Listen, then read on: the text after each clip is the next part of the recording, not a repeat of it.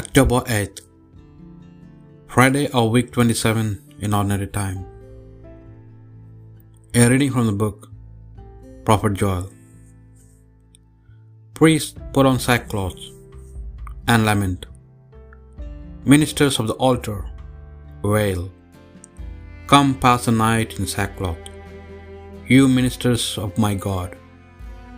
For the house of our God has been deprived of oblation and libation, order a fast. Proclaim a solemn assembly.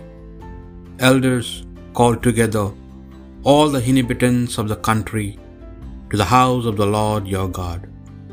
Cry out to the Lord, Oh, what a day! For the day of the Lord is near. It comes as a devastation from Shaddai. Sound the trumpet in Zion. Give the alarm on my holy mountain. Let all the inhabitants of the country tremble, for the day of the Lord is coming. Yes, it is near. Day of darkness and gloom, day of cloud and blackness. Like the dawn there spreads across the mountains a vast and mighty host, such as has never been before, such as will never be again to the remotest ages. The word of the Lord. The Lord will judge the world with justice. I will praise you, Lord, with all my heart. I will recount all your wonders. I will rejoice in you and be glad, and sing psalms to your name, O Most High. The Lord will judge the world with justice. You have checked the nations, destroyed the wicked. You have wiped out their name for ever and ever. The nations have fallen in the pit which they made, their feet caught in the snare they laid. The Lord will judge the world with justice. But the Lord sits enthroned forever. He has set up his throne for judgment. He will judge the world with justice. He will judge the peoples with his truth. The Lord will judge the world with justice. A reading from the Holy Gospel according to Luke. When Jesus had cast out a devil, some of the people said, It is through Beelzebul, the prince of devils, that he casts out devils.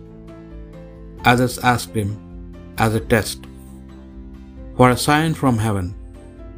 But, knowing what they are thinking, he said to them, Every kingdom divided against itself is heading for ruin, and a household divided against its collapses. So too with Satan. If he is divided against himself, how can his kingdom stand? Since you assert that it is through Beelzebul that I cast out devils, but if it is through Beelzebul that I cast out devils, through whom do you own experts cast them out? Let them be your judges then. But if it is through the finger of God that I cast out devils, then know that the kingdom of God has overtaken you. So long as a strong man, fully armed, guards his own place, his goods are undisturbed. But when someone stronger than he attacks and defeats him, the stronger man takes away all the weapons he relied on the shares out is spoil. He who is not with me is against me, and he who does not gather with me scatters.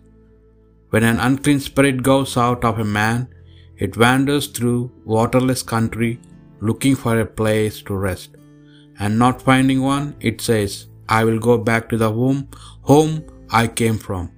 But on arrival, finding it swept and tied it it then goes off and brings seven other spirits more wicked than itself, and they go in and set up house there, so that the man ends up by being worse than he was before. The Gospel of the Lord.